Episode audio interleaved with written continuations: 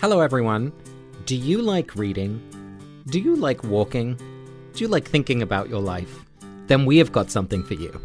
Our Common Ground pilgrimages are going to be announcing our slate of fall and winter 2020 pilgrimages on March 2nd. So if you sign up for our newsletter at readingandwalkingwith.com, you will be the first to know when registration launches, and only people on our newsletter will get 30 minutes early registration access, and it's first come, first serve. So signing up first might mean the difference between getting a spot or not. There's less than 20 spots on each pilgrimage, and one of them might be involving me and a book that we all love. So you're talking about you leading a pilgrimage with He's Just Not That Into You? 100%. Yeah. Oh my God, I'm there. So that's readingandwalkingwith.com. Sign up to the newsletter, be the first to know about our pilgrimages this year.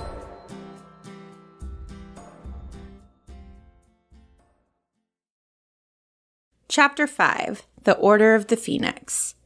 You're my dear old mum, yeah, said Sirius. We've been trying to get her down for a month, but we think she put a permanent sticking charm on the back of the canvas.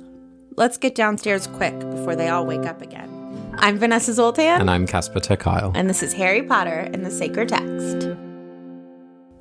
When I was growing up, I was a little boy in the county of Sussex, an hour outside the big city of London. And a couple times a year, my mum would take us to London on this kind of day trip. And we'd always go during the Christmas season. It was exciting to go see, you know, all the shops decorated, their window displays on full bloom. And we'd always walk through Trafalgar Square, where inevitably there was the most enormous Christmas tree. It was bigger than even the bigness that you're thinking of, especially as a little boy. It was just a towering, gargantuan tree, a real tree filled with lights, more than 500 lights in this tree. And it was just this magical, otherworldly thing in the middle of the city. And I didn't think too much of it until I learnt the story behind this tree. The tree is a gift from the people of Norway to the people of Britain to commemorate Britain's help in fighting off the Nazi invasion in the Second World War. Norway was remarkably able to withstand a Nazi invasion with the help of the Allies for much longer than anyone expected. And to this day, every year, they send this tree as a sign of gratitude for coming to their aid in their time of need. And it strikes me that it's been over 70 years since the war started, since Norway was invaded in 1940. And Yet every year this tree keeps arriving. They choose a tree. There's a special boat that it goes on. And it's this testament of Thanksgiving through the years. You know, no one is really left from that generation, and yet this gift keeps coming. And as we read this chapter through the theme of gratitude, I was really trying to think when does gratitude end? Is there a time limit to how long we should feel grateful? Is gratitude itself timeless and everlasting? And when does gratitude start to become a burden? Is it sometimes important to forget things and kind of leave the past be in the past? The tree is so beautiful, but I think the questions are more complicated than this sign of, of friendship and gratitude that appears in central London every year. What a remarkable story and piece of trivia that I had no idea about. But that's so interesting that you've complicated it because I think I love that Norway still sends this tree because it's saying, like, still we wouldn't exist the way that we do because of you. Well, but also, like, does it become a burden? You know, we've moved from personal experience, right? The relational gratitude to a formality. I don't know. I can imagine if it was my life and every year I had to give a gift for something that someone had done for me, you know, 70 years ago. After a while, I might get a little resentful. No, I totally understand. And I think it depends on like how much of a pain it is. But I can also imagine being proud, like every year saying like something from my country is in the center of your country. I think it depends on the relationship, which I'm sure we'll get more into as we dive into the chapter. Well, Vanessa, before we dive into the chapter, let's remind ourselves what happens in it with a 30 second recap. I will time you Okay. with my non digital watch. Ooh. I know, we're going old school today. So, 30 seconds, the Order of the Phoenix, go. So Harry is sort of getting oriented to the house in Grimmauld Place, and everybody says hi to him.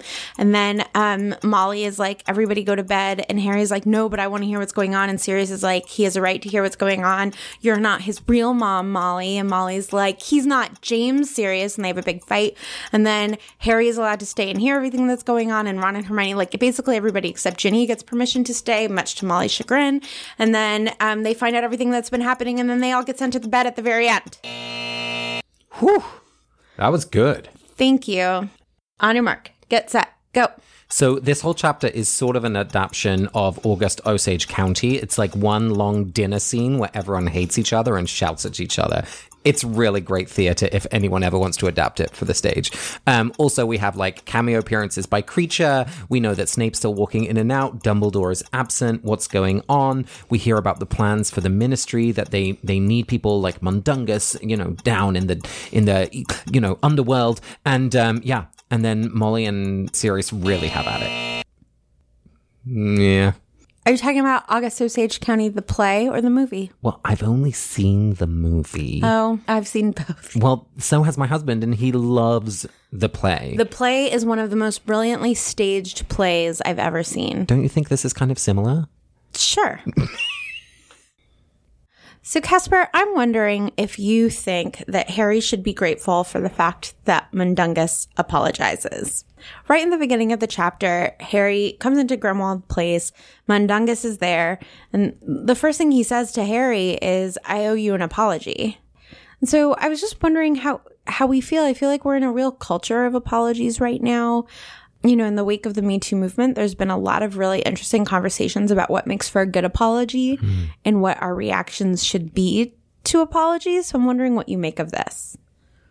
I mean, I think it's difficult to take Mundungus seriously in this chapter because it, you know, words are one thing, but actions are another. And we see him very soon, like bringing in more stolen cauldrons. And, you know, he's appraising the family silver and basically saying he's going to steal it and sell it. The safety and the protection of the order is not Mundungus's first priority. And so to apologize for something, but to behave in the same way as you were before, I feel like okay, you, this person might have recognized what they've done wrong, but I definitely don't feel gratitude for it. Yeah. What about you? I don't know. I agree with you that we certainly don't see any sign that Harry is grateful. I just, I guess I thought it was noteworthy that Mundungus even offers a perfunctory apology.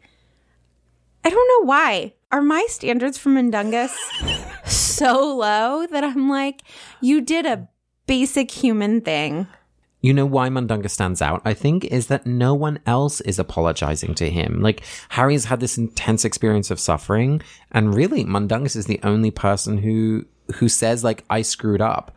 And there may be good reasons why everyone else is doing what they're doing, but Harry doesn't know that. Yeah. Yeah, it must feel good to have an adult apologizing to Harry mm. because in the previous chapter we see Hermione apologizing all over herself, right? But it's different when somebody who has the same amount of power as you is apologizing. There isn't really anything different that Hermione could have done. I guess I do think it's meaningful that an adult is apologizing to a child. That is something that happens really rarely. Yeah. And it invites the child to a level of maturity, which we see so much in this chapter that all the kids want to be at the table. They want to know what's going on about the order. They want to be inside all the secrets. And the big fight that happens is that Molly says, no, you know, your, your children, even the twins who are of age, like they're still at school. And so they're not allowed to be members of the order. So that line of adult and child is really at stake in this chapter, really centrally. I hadn't thought of that. That's cool. Yeah. Let's dive into that conversation with Molly, though. I mean, poor Molly. There's a lot of feelings. There's a lot of feelings. that fight between Molly and Sirius. So intense. I was like, I think I should stop reading because this feels private. I know. I had the same thing. I was like, it's inappropriate for me to be witnessing this. Yeah. We're not close enough friends. I'll just put the book down. because, I mean, it opens with Molly saying, like, he's not James. Way to name the kind of transference, which is absolutely going on between Sirius and Harry. And it's what's so powerful about that dynamic is that it's both ways, right? Harry is projecting a father figure onto, or even an elder brother figure onto Sirius, and Sirius is transferring his friend onto Harry. And so it's this very, very powerful dynamic. And then Sirius says, You're not his mother. And Molly says, he's as good as, who else has he got? I mean, first of all, let's talk for like 10 years about all of that. I had not thought about your amazing point that Harry and Sirius are both projecting James onto each other. Mm. It's almost play acting. They get to pretend that he's sort of alive. And by doing that, you know, it's so interesting because Sirius and Harry have spent so little time together, right? Less than a week together right. in actual time. And I think that that transference allows them to fake an intimacy with one another by James sort of like being in the room somehow between them. Mm. But then, yeah, Molly. I am wondering how Harry feels about this speech of Molly's. Molly saying, like, he's as good as my son. I would imagine that that must feel so good. And then hearing who else has he got, I feel like that would undercut any gratitude I felt. It's just because mm. I don't have anyone else. Oh, really? I read that so differently. I read that actually as this like very beautiful sacrificial thing of like, I will love him because no one else can. Like, I will protect him. But I can imagine Harry feeling grateful to know that she wants to protect him and that she cares for him and that he sees Sirius caring for him and that they're kind of struggling over who loves him the most, right? He's grateful for the whole kind of performance of this fight happening because he's just, you know, had so many weeks on his own feeling like no one cared for him. Right. Right. I mean, Petunia and Vernon would be like, I hate him more. no, I hate him more. And then 24 hours later, he's in a room where people are like, I love him more. Right. I think you are right about Molly's intentions. And I do think that it's this very primal thing. I mean, I'm just thinking about it more, and I think it's my own stuff that's projecting this onto Molly. I'm just reminded of a story of a friend of mine who his older sister passed away. And he told me a story just about at Shiva after the funeral, he was talking to his father. And his father said to him, You know, I love all of my children equally, but his older sister, she never had the developmental ability to leave the house. She lived at home through her mid 40s. And so the father said to my friend, You know, I love all of you so much, but you love the ones who need you the most. Mm. So I loved her the most. And what was so interesting was my friend was telling the story and he was just so touched by it. He wasn't hurt by it at all. He was like, Of course you loved her the most. She lived with you for 45 years. Like, I left the house when I was 18, you know? So we do love the things that we care for. And even though it logically makes sense to me, I just think that I have such a sense of like, I don't want people to love me because they think I need them. I want people to love me for some like unique thing that makes me me that like isn't real. This is just entirely ego driven. So I think that you're right that Molly's calling is like high and pure and good. And I just still think if I was in Harry's body, I'd be like, hey, I don't need anyone. I'm 15. What's interesting to me is also Sirius in this moment. And how ungrateful he is actually in some ways to Molly of all people who is helping him kind of transform this horrible house that is his childhood home, who has looked after Harry so beautifully in the times when, when Sirius couldn't, and who is sacrificing all sorts of things to help make the order run. I mean, like, who's creating home base? Who's making sure everyone's fed? Who's the point person for all the other people who are coming and going? there's an immaturity to Sirius's reaction, which, you know, I think when we're ungrateful, it's because our scope of our awareness is really small and it's just looking at our own perspective. And that's where Sirius is at. Like he can't hold a bigger picture and be grateful for Molly. He's just jealous and angry. I want to go back to what you said about when we're ungrateful, it's because our scope is small. Hmm. That's brilliant. Right? Because like gratitude is its perspective, right? Hmm you know, as I've talked about before, I recently got diagnosed and then I because of my diagnosis which was such good news I got to like go on a pill and now I feel better and I just feel so grateful for my health and I think that it's only because I now have this added perspective of having been unhealthy for 6 months that now I'm so grateful for my health. And I mean it'll fade. Like give me a week. But I I just love what you have to say about gratitude and perspective. I think that that is exactly right. Well, and that's why I, wanted to tell the story that I did about that tree that keeps on being given because it does fade, you know? And so I'm interested to think like, does the action of embodying our gratitude in a gift like help us stay in that bigger sense of gratitude? Or does it just naturally shrink and grow and shrink and grow? And that's just the pattern of life. And, you know, d- does it become a burden? Because I can imagine Harry would have to thank certainly the Weasleys, certainly Dumbledore. I mean, just everyone in his life forever to help him navigate these years in school. But that is exhausting. I don't think you can always stay in that level of gratitude day in, day out. Well, and that's also embarrassing for the person who's being thanked, Like, right? I'm fine. Thank you. Yeah. Well, I just feel like I live this awkwardness with Stephanie Paulsell ah. because, like, she changed my life, right? By being willing to do this Jane Eyre class. She did not get paid extra. It was extra work for her every week to sit in this room with me and watch me, like, try to figure out things that she figured out 30 years ago and, like, cry about being dumped. And, like, she just like did not owe this to me in any way and she changed the course of my life. And i feel like sometimes i go months without being grateful for her at all and then other times i'm just like oh my god stephanie thank you so much for changing my whole life. Nothing would have been possible without you. And she's probably like okay shut up. Like, i feel like both must drive her crazy. And once she said to me I was like, I really can never pay you back. I don't know how to pay you back. And she was like, don't pay it back, pay it forward. Other mm. people did this for me. Please go do this for other people. I love that. On just one level, I'm thinking like Harry taking forward the gifts he has been given is so true in this book. Like the founding of Dumbledore's army is such a representation of the gifts that have been given to him. But I'm also thinking suddenly of like Norway's role in the international sphere. Like Norway is often the funder for conflict resolution work. It's often a leader on environmental issues. Like the role that Norway has played in the international sphere is paying it forward in some way. And I'm just like, that's the right response with gratitude is not to try and like necessarily make it up to the person who gave you this unmeasurable gift, but like, how can you give that to someone else who doesn't have it yet? Right. And to some extent, trying to pay it back, and I'm only thinking about Stephanie right now, almost belittles the gift. Yes. Right? It's like we thank her at the end of every episode because like this podcast wouldn't have been possible without Yes. her. But like my whole life wouldn't be possible without her. So like thanking her at the end of every episode, like it's a nice token.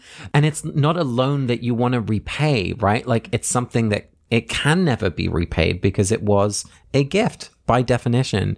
Oh, I love this. That's what gratitude is. It's how you live your life towards the rest of the world.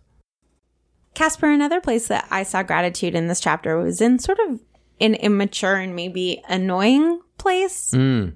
But maybe gratitude should never annoy me. Anyway, it's that Sirius and Harry seem to be really delighting in each other's misery. Yes. they are having a misery competition and having a great time. It's like, well, I was locked up for a month. You were locked up for a month. You at least got to go outside. Well, I was attacked by dementors. You're so lucky that you were attacked by dementors. And they seem to really be grateful that like they're both locked up. I've just never understood this. When I have a bad day and somebody I love is like, does it make you feel better to know I had a bad day? I'm like, no, I love you. Go have a good day. But isn't there that feeling of like you're not alone in feeling awful? Like that there's some sort of shared frustration and, and like it's okay to have a really bad experience. Yes, I think that somebody validating my bad experience and being like, you are not crazy to have those feelings is super important to me. But it's different from what's happening here. You're right. This is more like one upmanship rather than validation. right. What is interesting to me is that Sirius is back in his parents' house. And I think, you know, we've talked about this before. Like when you're back in your parental home, it's very easy to kind of like go back to being that like nine year old child and getting into those dynamics, especially with, with your parents. And Sirius has this like screaming mother who's just disowning him. And it's portrayed as funny in the book. You know, it's this like weird siren interruption every time there's a noise that she goes off and basically hates him. But like, that's a really hurtful thing to hear over and over again. So I feel like Sirius is actually in a very vulnerable place and isn't able to express that maybe very well. And this kind of like sullen, teenagey, angsty, my life is worse than your life kind of behavior is his response to it. Like he can't be grateful for what he can give. I mean, how amazing is it that the Order has an unfindable, incredibly safe location which can act as a headquarters? That's probably the most important thing that anyone has been able to give, but he can't own that. He just feels like everything he does is not good enough. I think in part because this painting is shouting at him all day. Okay, I know this wasn't your intention, but you've properly shamed me. This must be really hard for Sirius, and it might be actually him like meeting Harry where he is and like trying to joke Harry out of the fact that he got attacked by Dementors, right? And like minimize it in a like Oh. sweet way. And yeah, being shouted at by your mom all the time and being back in this house that you hate that has hate symbols all over it. Okay, fine. it would be really hard for me to be grateful for anything if I was in that house too. I think that's another thing about gratitude that's worth thinking about. Is like there are times and places where it's easier to feel gratitude, places of beauty, places of calm. You know, when we're not in relational stress, when we have time, we have to acknowledge those kind of structural pieces around us as well. Yeah, and I have a really unhealthy habit of when something feels scarce to me, feeling grateful for it. Mm. My partner's older daughter is 10, and anytime she climbs onto my lap, I'm like, this could be the last time. Hmm. when the six year old does it, I'm like, we've got years. but when the 10 year old does it, I like sniff her head. But it is, it's like easier to feel grateful when there's a scarcity, like on vacation or like at a special meal. But I think that this is a great call to feel grateful every day. This is a complete aside, but I'll say a final thing on, on where I saw gratitude show up in this chapter. We hear from Lupin that the goblins might switch sides, that they might go from joining Dumbledore to joining Voldemort because Voldemort might give them more rights.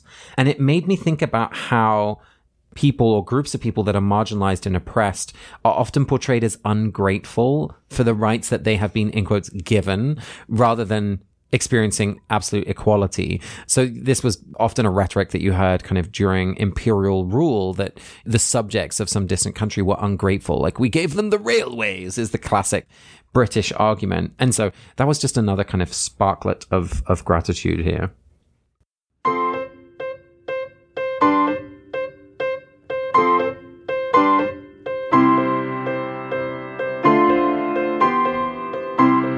Vanessa, it's time for us to swap our books. And we're going to continue with our practice of marginalia. So I am opening your book. Ooh, I love seeing these scribbles. And you will actually see in my book notes in pencil from the last time that we read it when we ran Harry Potter and the Sacred Text as a class here in Cambridge, Mass. So those notes are like two years old. So I'm curious to see what we pick out from one another. Okay, so I found something that I already love. Okay. You underlined, yes, said Mrs. Weasley, her lip curling. The thing is, it's been rather difficult for you to look after him while you've been locked in Azkaban, hasn't it? And you wrote, really bitter. so interesting that you saw Molly as bitter. What did you mean by that? What is she bitter about? that Sirius had like a rest while in Azkaban? Eh, gosh, maybe it does seem quite harsh. But what I was thinking was that she has had Harry's duty of care. She has taken on certainly the additional emotional labor, if not probably some financial cost to a family that's already struggling with money. She has enough children, and this is just like an extra case, if we're going to think of it in that way, that she's kind of taken on while Harry's official next of kin and caretaker is in Azkaban. I think you can know something is the way it is for a good reason and still be bitter about it. And I feel that's sitting in this moment between Molly and Sirius. Like, she's not going to blame him, but she's still really frustrated. Yeah, I do that regularly. I think we all do. Yeah. Like if somebody gets into a really minor car accident on the way to your birthday party, you're like, obviously this isn't your fault and I'm worried about you, but like I also wanted you at my birthday party. Well, I mean, feelings are inherently multiple. Like, it, it's not like we feel one thing at the same time. And I, it's that kind of complexity and diversity of feelings at the same time that in some ways causes the argument. If they only had one feeling, it would have been more of a rational conversation. But when we ourselves are mixed up in how we feel, sometimes we only understand what we feel by like shouting about it out loud at someone else. Like in the conversation or confrontation is where we unearth some of what we feel because sometimes we're ashamed that we feel bitter or we're ashamed that we feel angry when someone needs care or whatever context that we're in. Like we don't want to feel those bad feelings, but we do. It's like when your friend gets like a great new girlfriend and you're like, "Oh, I'm so happy for you," but that means you're not going to be as available to like Right. hang out with me and I liked it when we could hang out all the time, right? Like you're obviously so happy for them, but you just like have all these mixed feelings and then the first time she treats your friend badly, you're like, "Yeah, she sucks."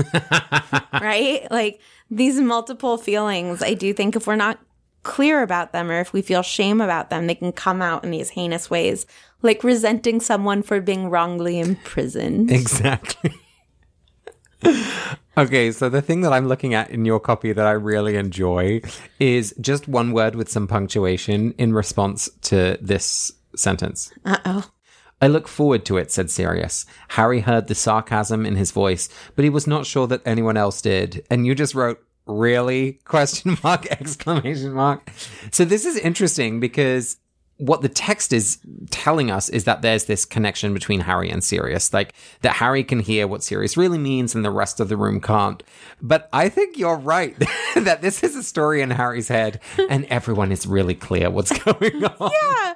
I just don't buy that they have this special connection. Mm. I think that their relationship is special. And I think it's special for historical reasons. And even when you're not spending time with someone, spending time thinking about someone matters. It's an imagined relationship as much as a real one. Yeah. And the imagined part matters and is real, except that that doesn't mean that Harry can like read his tone better than others, right? Like that is something that only time and intimacy can really create. And so I'm very skeptical of like the intensity of this relationship. And it stinks because I do think that had Sirius been free, he would have been a great surrogate parent to Harry.